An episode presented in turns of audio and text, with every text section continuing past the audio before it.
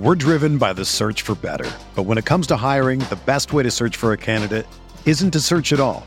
Don't search match with Indeed. Indeed is your matching and hiring platform with over 350 million global monthly visitors, according to Indeed data, and a matching engine that helps you find quality candidates fast.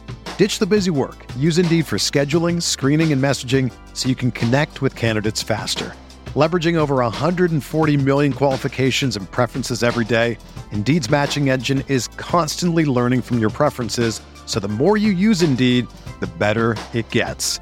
Join more than 3.5 million businesses worldwide that use Indeed to hire great talent fast. And listeners of this show will get a $75 sponsored job credit to get your jobs more visibility at Indeed.com slash BlueWire. Just go to Indeed.com slash BlueWire right now and support our show by saying that you heard about Indeed on this podcast. That's Indeed.com slash BlueWire. Terms and conditions apply. Need to hire? You need Indeed.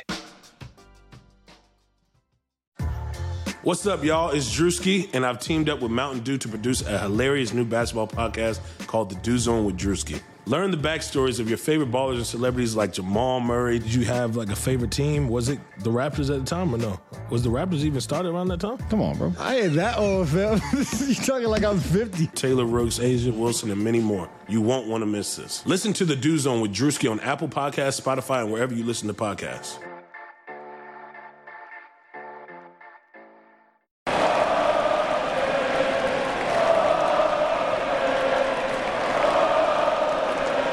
Welcome, Nets fans, to another episode of the Brooklyn Buzz podcast presented by OTGBasketball.com. I'm your host, Nick Fay. With me, NBA writer, Nets fan, Jack Manuel. What's cooking, Jack? Mate, I am so happy I stayed up till 3.30 a.m. last night because the Nets had a win. The weekend starts off well, and I'm having pizza for dinner tonight. Nick, it's happy days over here in London. Happy days. Loyalty, Jack. You are loyal up to 3.30 in the morning watching the Nets. We could appreciate that. We're going to talk the last two games, a win and a loss, and we're also going to talk about the sad news of D'Angelo Russell getting knee surgery.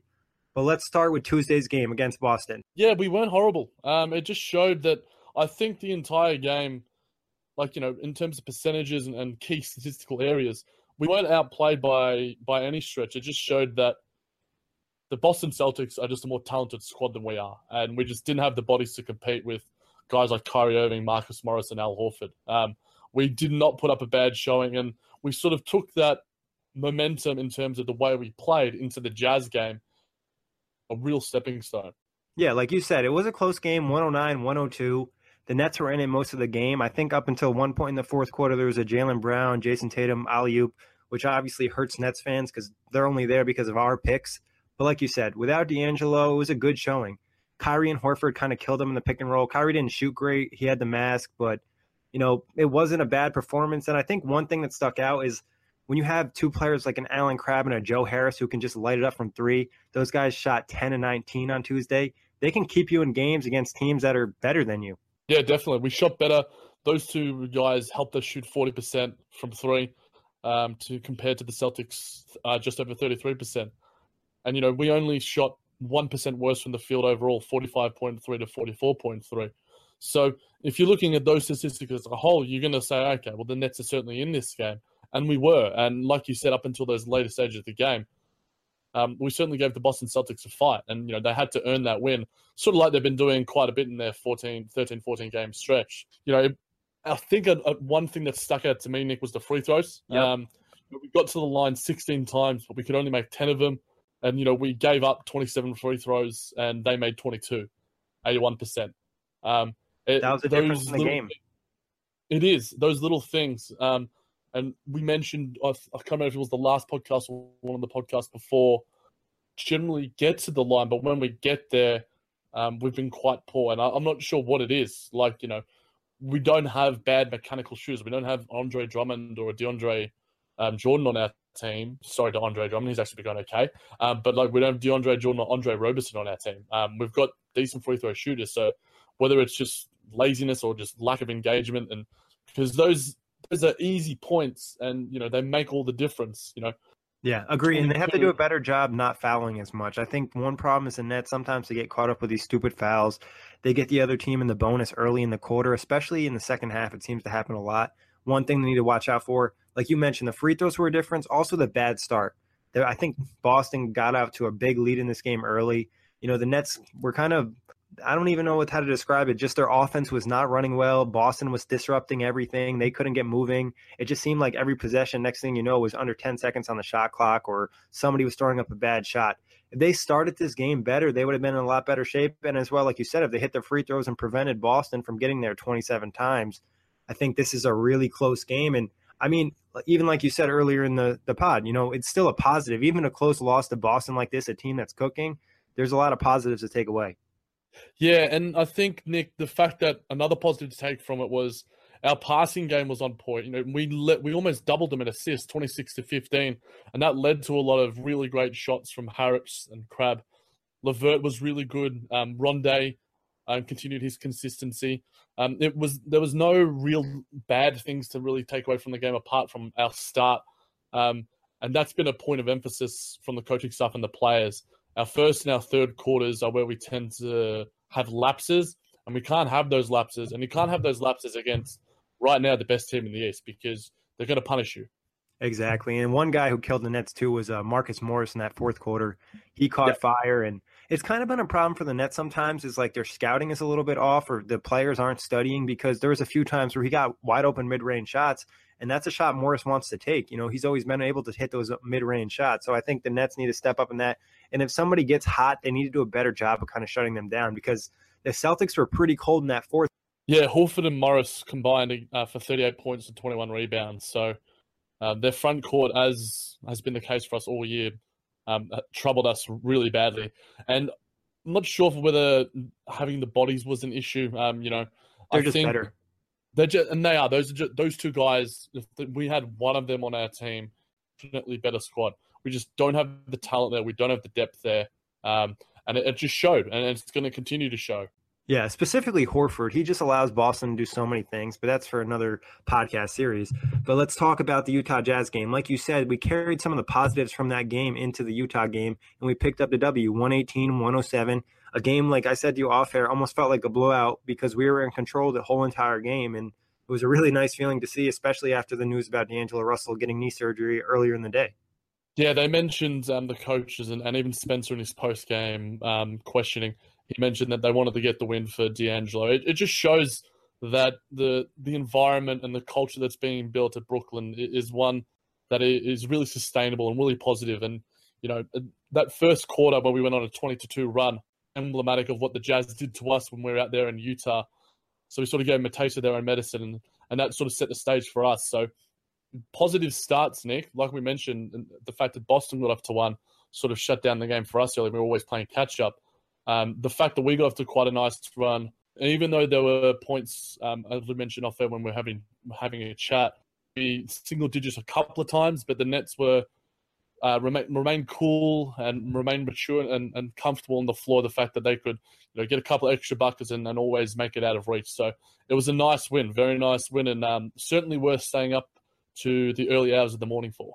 Yeah, like you said, the start to this game, the Nets started the end of the first quarter 39 25. You know, you give yourself a nice 14 point lead to start the game. They had one turnover in the first quarter, and that was the highest scoring quarter they had all season. So, and they never really looked back, like you said. They kept the game. The Jazz got in there a single digits a few times, so they were able to, you know, stay on top of them. Amazing game from Spencer Dinwiddie, career game. He's just been stepping up, getting better.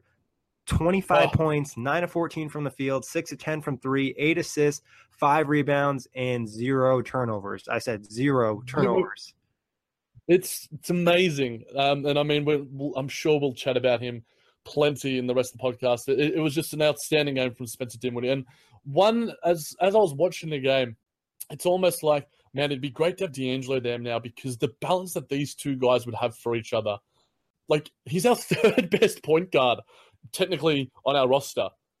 Um, and the fact that he is absolutely balling out right now, um, he's going to be getting paid soon and he deserves it. And hopefully he can stick around in Brooklyn. But, you know, I, I remember listening to the broadcast throughout. I think a, a key thing that has um, increased his game overall is just that shot. Yep. That, like, that pull up three is just absolutely lights out. And um, upon doing a bit of research, um, we got in uh, Oklahoma City former shooting coach and Kevin Durant's former personal trainer.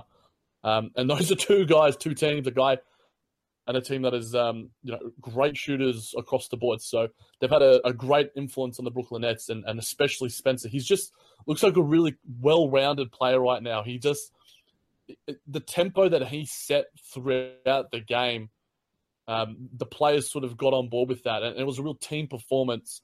Um, but Spencer certainly led the way in one of the one of the best performances of the season from any Nets player.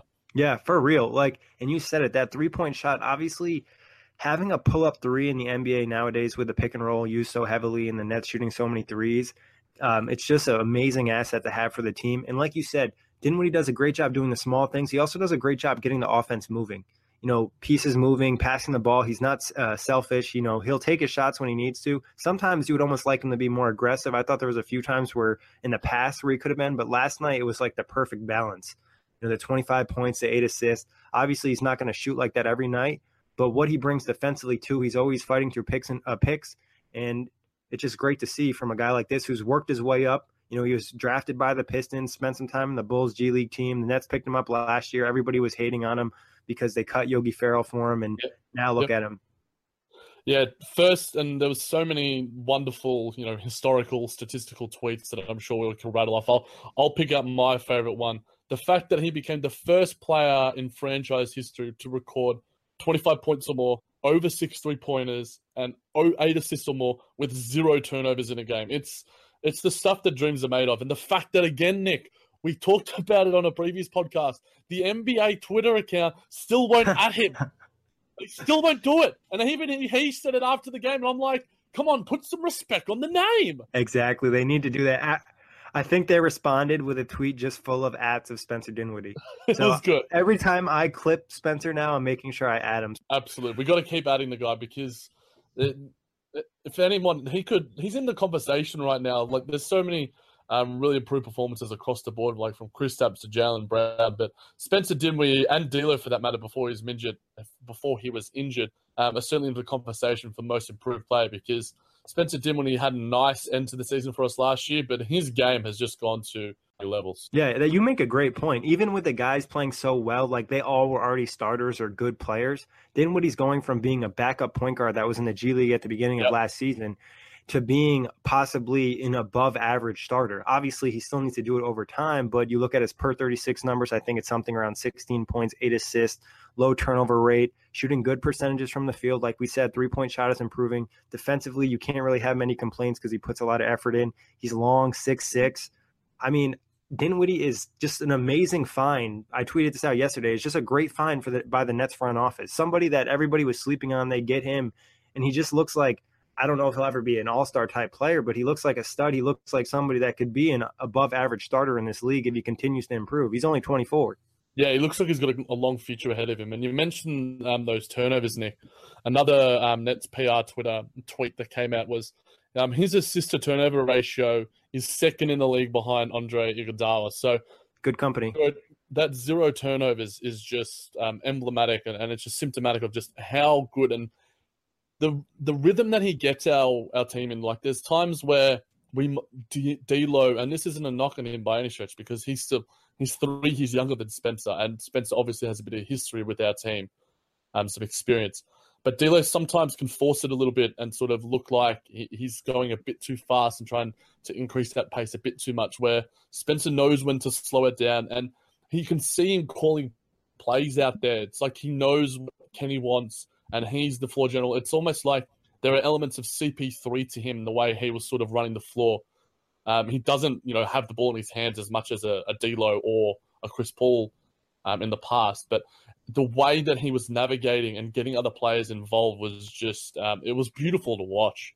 Exactly. And with the lack of ball handlers on this team, if you really look at them, obviously, like we have a Caris LeVert and a Isaiah Whitehead, a Sean Kilpatrick. Whitehead and Kilpatrick haven't been playing well. So Dinwiddie's probably going to see a huge boost in numbers. I mean, we always talk about no one really playing above 30 minutes a game. I think they might be forced to do that with Dinwiddie, especially yeah. he's a young guy. And a Whitehead, like I pointed out in the past, I wasn't very impressed with his performance yesterday. Um, he was a minus seven, four turnovers. He was getting outplayed by Neto, who's not a very good point guard. So he didn't really make me very confident. LeVert, though, on the other hand, he's definitely shown some improvements, especially, you know, carrying off that uh, Boston game. He didn't shoot great yesterday, but the energy was there. He had a he had a nice dunk in transition. So LeVert, I think, is going to be a guy that kind of needs to step up as well. Yeah, and I think it could be good for him. The fact that um, the balance we, we talk about the balance uh, and the compo and like the sort of cohesion with this Nets roster. LeVert and Dinwiddie together playing a few minutes, and then LeVert running the squad, as you mentioned, Nick, running those second units, um, and having shooters around him opens up the space for him as well. A guy like a Joe Harris, um, who has been absolutely outstanding. Um, and just a little side note, you know who could use Joe Harris right now, Nick? The Cleveland Cavaliers, his former team. They could. Like, like they could. He's exactly what they need, and the fact that we've got him on such a bargain basement contract, fifteen points on limited minutes on on regular occasions, and um, Allen Crabbe. You know, you mentioned on your uh, Twitter you had some nice tweets throughout the game. Off Thank the you, dribble, uh, always, my friend. Um, off the dribble, he's looked really nice. Like he's not settling anymore. It seems. Um, whereas I think 15 games of the season now, he seems more comfortable to make the right play. Um, and there was a couple of times where he just got into the paint like easily. Um, you know, he's he's a decent athlete, an amazing three point shooter. But the fact that if he can use that uh, ability to get to the rim, it's just going to open up that three point shot even more and spread the floor for his teammates as well. It just, you know, one of our best shooting nights of the season 45, almost 46% from three, and, you know, over 51% from the field. Um, it, I mean, yes, the, the Jazz were without their two best defensive players, but, you know, Joe Ingles is still a decent player. Donovan Mitchell has all the talent in the world. And, you know, the Jazz, this type of Jazz, this type of Nets team, they were sort of on the same market. You know, when you're looking at talent levels, we don't have anyone outstanding. So it was a nice win and, and just a really, really encouraging performance. Yeah, and like you said about Crabbe, I thought that was impressive. He seemed like he wanted to be more aggressive. He kind of knows who D'Angelo out. He needs to step up. He needs to handle the ball a little bit more. I think that's one thing they want to see. Put the ball on the floor a little bit more. Get to the rim. We're not asking you to do a ton. You don't need to be a playmaker, but you know if they're you know over committing on that three point ball, like we pointed out in the past, take it to the rim a few times. You know, you have long arms. Your teardrop seems okay. Like keep working on that, and that could really be a nice asset. And like you said, Joe Harris, the ability to have Joe Harris and Allen Crabbe on the floor at the same time provides a lot of problems for defenses. Those both of those guys, I'm not going to be surprised if they shoot over 40% at the end of the season. The Nets put out a lineup yesterday in that game. They had Dinwiddie, Harris, Crabbe, Carroll, and Acy. You know, if that's not spacing, I don't know what is. That's a ton of three point shooters, and it's just so hard to defend.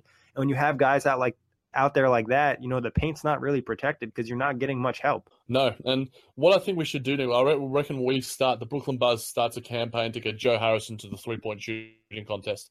I reckon we got to get him there. He's been absolutely lights out. I mean, we could have Allen Crabbe there as well, but just to get our boy Joe some recognition, he, he deserves it. And the spacing that it creates, it also leads to really open passing lanes as well. Yep. We had 17 assists, the most we've had in the season. I mentioned we won the assist battle um, against Boston as well. All but two of our players had an assist um, Quincy Acy and Kilpatrick, who only played two minutes. Um, so it, it, just showed that you know the team effort and the motion offense that Coach Kenny he would have been absolutely ecstatic with the performance. Yeah, 27 assists. And you know what I thought yesterday? Sometimes in the past, the Nets were like so committed to getting it to one player on their read. Yesterday, I think they were a little bit more patient. You know, the first guy wasn't there. They hit somebody else. They moved the ball a different direction and they kind of adapted a little bit. And it was really good to watch. And it was nice to see the ball move and the player move. And I think that's obviously the most important thing, like you said, with Atkinson's system for these guys to constantly be moving, especially with the three point shooters for it to be effective. But any other positive or negatives you want to point out? I know one thing for me, Mozgov played zero minutes. I thought that was nice. Definitely no, can see that impact. No, Mozgov, no worries. Yeah, Trevor Booker. I mean, he loves playing against his former Utah Jazz team, and I mean, there'll be times where his body and his presence will be needed. But like you know, Jarrett Allen didn't play either. And I'd much rather see some minutes for Jarrett Allen. And just a quick side note as well. Um, we talk about the turnovers. We won the turnover battle, though um, we were outscored quite heavily, 22 to 9. So uh, just a little statistical uh, point I just wanted to chuck in there. Yeah, let's get to the bad news, though. Obviously, we hinted at it a few times in this podcast. Yesterday, Sean Marks breaks the news. D'Angelo Russell had knee surgery. Nothing crazy, just a quick cleanup. But anytime you have a, you know, your franchise player getting surgery, it's a little little bit worrisome. What were your initial thoughts when you saw this? We just chatted like literally five minutes before the news broke. Yeah, it was. It came as a bit of a shock, um, and I think a, lot of people were shocked by the news. Um, the players, um, some of the coaches, um, but one Nets Daily on their Twitter account seemed absolutely furious um, with the communication. Like they seemed to be in in the camp that they thought that Sean Marks and possibly the front office knew that they were going to go down this route, and the fact that they were communicating in such ways with the fans was um, that they were disrespect, being very disrespectful. I'm not sure. I I, I mean I, I, can see that in a sense, but um, I, I think is after the Jazz game and after the the, some of the other games, Coach Atkinson was still like, you know, was, was sort of assessing, seeing how it goes day to day. So I'm not sure. I think they might have gone a little bit too far, but those were the, I'm pretty sure the guys from um, uh, the glue guys were, were probably on the, the Twitter account for that one. But, you know, it, it's just sad news, but it was nice to see him, him um, post a nice little Instagram shot of him watching the boys. It's just, you know, the bromance, the relationships that um, are, really being formed between a lot of our guys. And, you know, look at DeMarre Carroll, you know, Spencer Dinwiddie, Caris. All, all, it's just, you know, the Brooklyn, the Brooklyn love is real. Yeah, I mean, I'm not too upset about it. The way Sean Marks made it seem is that they were kind of evaluating him, his recovery. You know, was the recovery working? And it looked like it wasn't working, so they went with surgery. And being 21, I'm okay with them taking a precautious route. We know we're not going to make the playoffs. We already lost Jeremy Lin for the season. Like, obviously, it sucks and you want to see him get minutes, but you want to make sure he's healthy. And there's a good chance he'll be back this year. It's not like he's out for the season. He's out indefinitely. You know, the knee surgery he had is not anything crazy. So I wouldn't yep. be surprised to see him. I think we'll see him in 2018. Yeah, and I think that's the positive. Like, you know, it's we need to look at it as a glass half full thing because, you know, this might – uh, lead to uh, an absolutely outstanding season. Um, if last night anything to go by for Spencer Dinwiddie, and you know it can increase the the play of guys like Joe Harris um, and and uh, and others. So it's it's negatives because you know we've lost literally. You take the two best. You take Steph Curry and Shaun Livingston off the Golden State Warriors. Even they're going to struggle. Like you know, as much as Kevin Durant and Draymond and, and Clay can do so many things, you lose your two floor generals. It's it's tough. So it's still hovering around at, at, six and nine. You know, funnily enough, the same record as uh, the Jazz now, and above a team like the Charlotte Hornets who lost to the Bulls. It shows that you know we're we're making strides, and despite the the injuries, which are which are setbacks um, and unfortunate setbacks, the team has a bright future, and it, and it's good to see. Yeah, exactly. And like you said, you know, it's a glass half full because obviously it's going to hurt D'Angelo's development. He's not going to get all the minutes he needs. But guys like Dinwiddie, guys like LeVert are going to have the ball in their hands more, and it's going to let you know more about them and their skill set and what they can do. It's going to allow them to get better. You mentioned guys like Crabbe, Harris, you know, some of these guys, and one of the young guards is probably going to have to step up. I mean, Kilpatrick's not that young, but him or Whitehead, one of them has to step up. You know, they yeah. need they need someone to play another guard spot. And that leads me to my next question. Do you think they should look for another backup point guard while D'Angelo's out? They can apply for the injury exception with the Jeremy Lin injury. Yeah, the disabled player exception. I think um, I think it's essential that we really go after one, Nick, because it's going to be interesting because you know a lot of people are saying that we're crying out for uh, some sort of big presence. Um, but you know, I don't. I think in the age of today's NBA, the more guards you can have, the more floor generals you can have, the better. So like, there's guys on the scrap heap like Semaj Christon, um, Trey Burke. There's there's all these sort of guys that can fill in um, for a little bit, and you know they might provide a presence. I think it might be worth taking a punt on on a young guy like that rather than say going down uh, um, uh, the unfathomable route of going down and picking up Deron Williams again because uh, praise be he's not on an NBA roster. So uh, I think it'd be remiss uh, of Sean Marks to not go after because I think uh, he did mention following um, D'Angelo's injury, we have until January to do so. Um, so hopefully that is the case, and hopefully we've got a roster spot. What do you think? Do you think that we go a guard? Do you think we go a big? Because like you know, people are saying Jared Sullinger at the early points of the season, he's apparently been balling out in China. So um, which way do you think we go? Uh, I definitely wouldn't go for Jared Sullinger. I just hate his fit Like he doesn't really help the Nets in terms of pick and roll defense. Obviously, offensively, he adds a little bit of pop and he maybe helps rebounding wise, but defensively, he doesn't really do it for me. So I wouldn't go with him. But I wouldn't mind getting um, a solid backup point guard. I don't need it to be anybody amazing. I just want somebody that can come in and run the show, help the young guys get in good position, hit the shooters, hit Harris, put LeVert in good position. You know, don't put too much pressure on the guys. Like I've said this before on a lot of podcasts. I believe you do need some veterans to help young guys get better. You can't just throw them out there and expect them everything to work, especially at the point guard position. And like I've said before, Whitehead's not really doing it as a point guard. I mean, he's had some good play as just a basketball player out there, but as a point guard perspective, I haven't really liked what I've seen. So I would like to see a solid, you know, facilitator get picked up. Doesn't have to be anybody huge, but just somebody who can come in. They don't even have to play him. Just hypothetically, though, if Dinwiddie gets in foul trouble, which he has in the past, what are we going to do? Play Isaiah Whitehead 30 minutes? Like, no, thank you. Yep. I'll throw some names at you because I, I, looked through my phone. I actually had some in my notes. I did some research last night on um, Real GM at, at some guys who who were free at the point guard and shooting guard spot. So there's Monta Ellis, Archie Goodwin, Leandro Barbosa, Trey Burke, Isaiah Canaan, Semaj Christon, Ty Lawson. Do you think any of those guys, do any of those names scream out to you at all? Not really. I mean, I, I like wouldn't mind Ty Lawson if he didn't have the off the court issues. If his attitude yeah. is correct, I don't know. The Nets are pretty good at gauging that, so maybe they'd give him a call just to see what's up. He's the only guy that could probably get things going, but um, Nets tend to like bigger point guards too, and he doesn't really fit that role. Yep. Um, I wouldn't be surprised if it's a G League guy. You know, I think yeah, Dallas has already picked up an, another G League player, so I wouldn't be surprised if the Nets go that route.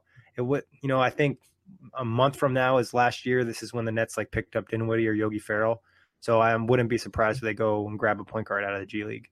And our scouting um, has always been quite good. So you know, you look at Yogi Ferrell and Spencer Dinwiddie. So it's worth taking a flyer on one of those guys because the upside, there's no real downside, and the upside is plentiful. Exactly, and I mean, and it just helps the team and helps the morale. You don't want to lose a lot, and the Nets are doing a pretty good job staying 500 this upcoming stretch, though, is going to be pretty treacherous. Um, they have Golden State on Sunday, Cleveland on Wednesday, Portland on Friday, and Memphis on Sunday, and Houston on Monday. Yeah, that's um, that's five playoff teams. Maybe they get lucky because Memphis is without Mike Conley, so they're not great. Portland have they could probably beat Portland again, and you know all things go right. But Portland's a pretty good team. They're probably going to want revenge after losing at home. Absolutely. Um, and, and Memphis without Mike Conley now could be vulnerable, but you know we struggle against bigs, and Marcus Gasol is one of those elite bigs um, who does everything. Definitely. So, um, a tough stretch, especially without D'Lo, but with Spencer Dinwiddie running the show and, and Coach Kenny hopefully um, adjusting, you know, accordingly to to who we have. Um, there could be a night where you know the Cavs are flat, and there could be a night where the the Grizzlies or the Blazers are flat. Um, maybe Houston finally doesn't shoot Lee absolutely fire from three and um, we can actually punish them. I don't know. I, I can't see it happening very often, but um, I'd be ecstatic with two wins out of that, but I'd be happy with one. Yeah, I mean it's going to be a tough stretch, and they're going to have to grit out some wins, get lucky from three point range. After that, it's not so bad. They have Dallas, Atlanta, Atlanta, so they can get some wins after that. But they're going to have to try to grit out one of these wins. One thing I'd like to see defensively a little bit more is I'd like to see the Nets attack a little bit more defensively. You know, they're a team that's not full of great defenders, so they have to kind of make up for it with their effort and energy. And I think at times when they attack, you know, specific players, you know, double teams or they attack the pick and roll a little bit more and they end up rotating and they kind of play the statistics and force a guy who's not necessarily a good three point shooter with a hard contest. It seems like that is working a little bit more when they just kind of play straight up and they don't help much seems like when they help more and they attack the offense a little bit more, things are working out. It's not 100% guaranteed, but when you're not a great defensive team, it's just an idea you can throw out there sometimes. Yeah, and I think with like lineups like last night where we um, didn't have Mozgov play any minutes, it's certainly going to help. And like Rondae wasn't amazingly offensively last night, but he was still um, one of our better defenders. And you know, if DeMarre Carroll continues to be the force that he has been, I just really like the leadership that him and Booker have, and hopefully that both of them can stay relatively healthy throughout the season because I think they provide just so much defensively and, and on court leadership, which I think helps with that defense. Yeah, I wouldn't mind giving one of them a rest over the next five games. Yeah. You know, with this tough stretch, you know, maybe rest a Carroll who's been playing a good amount. They've been monitoring his minutes though, but a Booker too who's been a little banged up already. I think I wouldn't be surprised if Booker's ankle's a problem. Yesterday he sprained that in Yeah. the Jazz game, and you know, you when you sprain your ankle, sometimes it feels fine. Then you wake up the next day and it feels like straight garbage. So that could be that Yeah. situation too. Yeah, I wouldn't be surprised if he's out for that Golden State game because um, he'd probably get absolutely destroyed by guys like KD and Draymond on on transition. So we'll wait and see. But you know, it doesn't really. Hopefully, and then that could maybe give some minutes to someone like a Jarrett Allen, but hopefully not Mozgov. Yeah, hopefully Jarrett Allen, not Mozgov. It's uh, Atkinson said, you know, it's going to be um, a matchup type thing for the starting center position. So who knows what's going to go on with that? We might not see Mozgov for a long time, and I would not be complaining. It's not like he doesn't do anything well, but he does a lot of things bad. In fact, if he actually does match up with anyone, maybe Zaza Pachulia is probably one of the only starting centers. Him and like a, a Kosta Koufos um, are probably like two of the only guys who he could, you know, who are sort of those lumbering sort of dudes out there on the floor. So he could maybe see you know, maybe 15 minutes, um, depending on how long Zaza plays as well. Yeah, but the problem with that is it's not worrying about guarding Zaza. It's about all those picks with Steph and Klay and KD. Yeah. And my, brain seeing that right now, it just makes me want to cry. Hasn't happened yet, Nick. Hasn't happened yet. it hasn't happened yet, but if you know, long as Kenny keeps Mozgov on the bench, my emotional state should be fine. But uh, that wraps it up for today. As always, you can listen to the Brooklyn Buzz podcast on iTunes, Blog Talk Radio, OTG Basketball, YouTube. Let us know what you think. You can tweet us at OTG Basketball. Jack, as always, thank you for hopping on, and thank everybody for listening. This is the story of the one. As a maintenance engineer, he hears things differently. To the untrained ear, everything on his shop floor might sound fine, but he can hear gears grinding or a belt slipping. So he steps in to fix the problem at hand before it gets out of hand. And he knows Grainger's got the right product he needs to get the job done, which is music to his ears. Call, click Grainger.com, or just stop by. Grainger, for the ones who get it done.